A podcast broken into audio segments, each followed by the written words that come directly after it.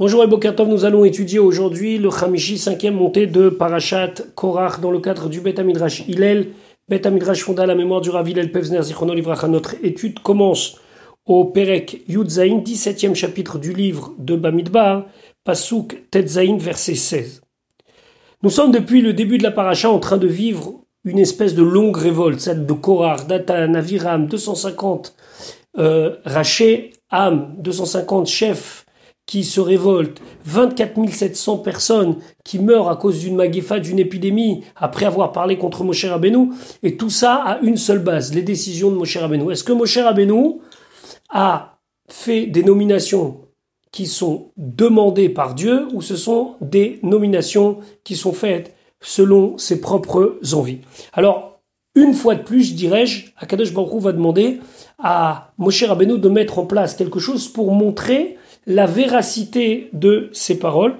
C'est ce qu'on appelle les maclotes, les bâtons, les matotes, où le bâton d'Aaron va fleurir au milieu de tous les bâtons représentant toutes les tribus. Pasuk Tetzaïn, verset 16, Vaïdaber Hachem el Moshe les morts. Hachem a parlé à Moshe en disant. Pasuk Yudzaïn, Daber parle el Béné Israël au Béné Israël vekach meitam et tu prendras de eux pour dire ici, en plus de ce que nous avons déjà fait pour montrer la véracité des paroles de Moshe Rabbeinu, puisque je vous rappelle qu'on avait pris les encensoirs des 250 chefs de tribu, qu'on avait aplati et mis comme souille comme espèce de couverture sur le misbéach, là c'est encore une fois quelque chose de plus, nous dit l'Orachem. Un vav supplémentaire, car pour faire un lien avec ce qui avait été déjà dit précédemment. Mathématé, un bâton à bâton les bêtes havent par maison paternelle, c'est-à-dire par tribu, mais et kol nessiehem de tous les nessim, de tous les princes. Les bêtes avotam selon leur maison paternelle, ici on désigne les tribus, shnem asar matot, douze bâtons, et pas plus. Ish et shemo, chaque homme son nom, tirtov tu écriras al sur son bâton. D'où ces bâtons ont été pris. Alors, selon le sens simple, il semble que chaque chef de tribu a amené son propre bâton, on y a gravé son nom dessus. Pourtant, il y a un Midrash Rabbah qui dit que Moshe Rabbeinu, il a pris une grande bûche, un grand tronc, il a coupé en douze bâtons, et il a dit à chacun, prenez un bâton de cette grande bûche, de ce tronc-là. Pourquoi? Parce qu'on va pas dire ah tu vois le bâton de Aaron il était spécial c'est pour ça qu'il va fleurir. C'est ce qui va se passer avec le bâton de Aaron. Donc ils ont pris tous à la même source. D'après le pchat non chacun a amené son propre bâton. Donc on devait y écrire le nom donc ou bien le nom du nasi ou bien d'après certains on y a accompagné aussi le nom du chevet. Le Ramban dit qu'il était marqué le nom du Nassi, plus marqué Réhouven, plus marqué Shimon. Et le Ramban tranche et dit que la vérité c'est qu'il était marqué le Shem Anassi, le nom de la personne elle-même, et le nom de la tribu. Douze bâtons, pas plus. Ça veut dire que lorsque Aaron compte comme une tribu, automatiquement Ephraim et Menaché comptent comme une seule tribu, celle de Yosef. Pasuk Yutret Shem Aaron est le nom de Aaron Tirtov Almat et Lévi. Tu vas écrire sur le bâton de la tribu de Lévi. Lévi, c'est très large. Il y a plusieurs branches. Il y a les Lévim, il y a les Kohanim, et dans les Kohanim, on sait qu'il y a plusieurs branches. Aaron est celui qui va représenter tout le Shevet Lévi. Pourtant, il y avait Safan, par exemple, qui était le Nassi de Keati, mais ici, le nasi global du Shevet Lévi, de la tribu de Lévi, c'est Aaron. Kimate Echad, car un seul bâton les roches mettent à votin pour la tête de leur maison paternelle. Ça veut dire que même s'il y a des différences entre la branche Lévi et la branche Cohen, qui les deux viennent de Lévi, fils de Yaakov, ici il n'y a pas de différence. C'est ce que nous dit Rashi, Kimate Echad, Afalpi malgré chez Chilaktim, les Mishpachot, que je les ai partagé en deux familles, Mishpachat Keuna Levad ou Lévi Levad, les Kohanim d'un côté et les Lévim de l'autre côté, Mikol Makom, malgré tout, Shevet Echad ou c'est considéré comme une seule tribu. Pasuk tête, qu'est-ce qu'il va en faire? Veinartam, et tu vas les déposer, ces bâtons. Beoel dans l'attente d'assignation, de convocation, Lifne Aïdout, devant le témoignage, c'est-à-dire devant le haron où se trouvait le, témoignage, c'est-à-dire les tables de la loi, ça veut dire que ces bâtons ont été déposés dans le Kodesh HaKodashim, dans le Saint des Saints. Asher, il va être lachem, l'endroit où je vous ai fixé, Shama, là-bas, de m'adresser à vous. L'endroit le plus simple, puisqu'on sait que la Shrina apparaissait entre les deux kérouvim, les deux chérubins, puis après sortait vers l'extérieur. Pasuk Raf. Veaya Aish, et ce sera l'homme, Asher Efrarbo, celui que j'aurais choisi, Yifrach, son bâton va fleurir, Vahashikoti me'alai, et je vais faire cesser de devant moi, et lunot, les plaintes Bnei Israël et Bnei Israël, Asher hem malinin alechen, qui se plaignent contre vous. Et d'ailleurs ici, je, vois un parallèle entre les plaintes qui sont adressées contre Moshe Rabbeinu et Aaron à Cohen, et des plaintes contre Dieu.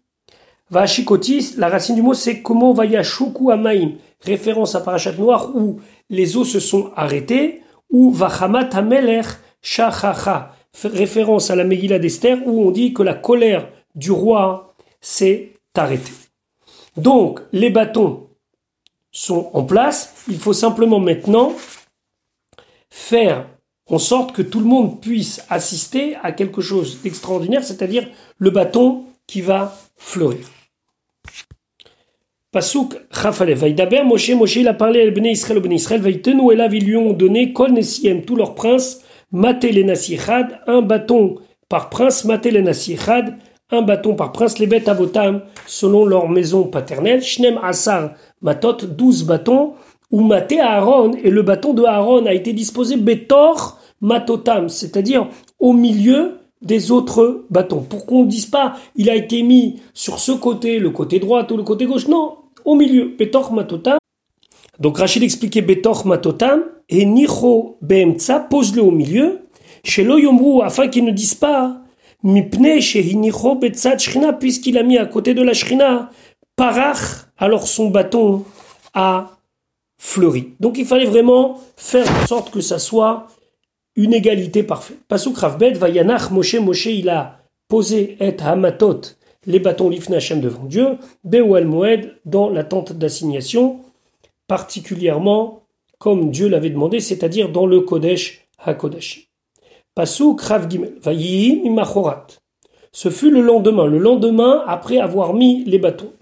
Vayavo Moshe Moshe, il est venu, El Moed dans la tente d'assignation, dans le Kodesh HaKodashim, Veine voici, Parach, il a fleuri Maté Aaron, le bâton de Aaron. Lévet Lévi, petit rappel, le bâton de Aaron qui était celui qui représentait la tribu de Lévi. Vayotse Ferach, il a sorti des fleurs. Vayatse Tzitz, et le bâton a fait germer un bourgeon. Vaigmol Shekedim, et ce bâton, ce même bâton, a aussi fait pousser Shekedim des amandes. Rashi Chav Gimel Vayotse Ferach, Kemashmao, comme cela se comprend vraiment, il y a une fleur. Tzitz, c'est quoi tzitz? C'est un bourgeon. Ou Chanatat Haperi, c'est lorsque c'est le fruit qui commence à se développer. Lorsque la fleur tombe. Vaigmol Shekedim, il a même développé des amandes. Keshe Hukar Haperi, quand le fruit il est déjà reconnaissable. Hukar Shehem Shkedim. Là, on a remarqué que c'était des amants. La shon, comme c'est marqué, Vaigdal Hayeled, Vaigamal. L'enfant a grandi et il a été sevré. La shon Zematsu Ailan. Ce terme-là de Gamal, Gemol, se trouve concernant les fruits de l'arbre. Comment comme c'est marqué, ou Voser Gomel Yenitsa. Un fruit qui se développe, Yenitsa, ce sera son germe. Velamash qui dit maintenant, la question se pose pourquoi des amandes? Ou Hapri, c'est le fruit Hamemam Er, les Afriach, qui le plus rapidement développe des fleurs, Mikol Aperod parmi tous les autres fruits. Afame horaire à la Keuna, ainsi, par comparaison, celui qui va remettre en cause la prêtrise, qui va essayer de trouver toutes sortes d'excuses pour ne pas respecter cela, pour Anout Memaheret Lavo, sa punition ne tarde pas, comme comme on a trouvé dans Ouziaou, on en avait parlé déjà hier, où il a voulu faire des Ketoret alors que c'était simplement un Melech Mubet David, un, roi, et eh ben, va Tzara Il a eu la Tzaraat, il a eu de la lèpre sur son front jusqu'à la fin de sa vie. Targumo, maintenant le Targum traduit, Vechafit Jigdim Kemin Heshkol. Shkedim, c'était comme une sorte de petite grappe, un petit ensemble d'amandes, Yachad ensemble, Kefutim Zealze, un sur l'autre. Donc c'est pas seulement quelques amandes, mais c'était vraiment un petit groupe d'amandes qui est apparu. Intéressant ici de voir les différentes étapes. Donc il y a la fleur, le bourgeon et après le fruit. Alors, le Dad Zekenim Baletosfot, il dit déjà, on parle de deux fleurs ici. Veine Parach Aaron, et après ça marqué Vayotse Perach Vayatsetsit Vaigmol Shekedim. Comment ça se passe? Alors il dit qu'il y avait deux fleurs. Il y avait une fleur qui avait poussé d'un côté et qui restait éternelle, et il y avait une fleur qui a poussé, qui est tombée, qui a laissé place à un bourgeon, qui lui-même est tombé pour laisser place à des amandes. Le Rajbam, lui, petit-fils de Rachid, dit non, il faut voir le sens beaucoup plus simple des choses. Lorsque, Aaron, lorsque Moshe pardon, a récupéré le bâton, le bâton avait fleuri, et c'est seulement après qu'est apparu le bourgeon, puis après le fruit. Ça veut dire que ça s'est développé sous les yeux de Moshe, mais lorsque Moshe Rabbeinu l'a récupéré, c'était uniquement avec cette fleur. Et donc lui, il parle pas de deux fleurs, mais d'une fleur qui après a disparu pour laisser place à un bourgeon qui lui-même a laissé place à des amandes. Pasouk, Rav Dalet, Fayotse, Moshe, Moshe a fait sortir et Kolamatot tous les bâtons, Milifne Hachem de devant Dieu, El Kol Bene Israël devant tous les Bene Israël, Vaïrou, ils ont vu, Vaïkrou, Ishmateu, et chacun a récupéré son bâton. C'est intéressant de voir que le matot est écrit sans vave, c'est un ktiv chasser pour dire qu'ils étaient, ils étaient complètement secs, exactement comme ils étaient secs au moment où ils les ont mis. Comment chacun récupérait le sien?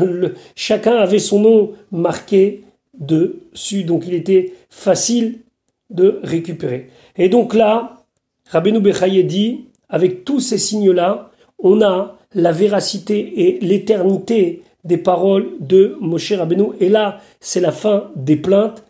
Tout le monde sait, à partir de maintenant, que tout ce que Moshe fait et rétroactivement tout ce qu'il a fait, c'était le émettre, la vérité, et tout venait de Hachem, tout venait de la volonté de Dieu. Voilà pour aujourd'hui, je vous souhaite une bonne journée, Bezrat Hachem, on se retrouve demain pour la suite de notre étude.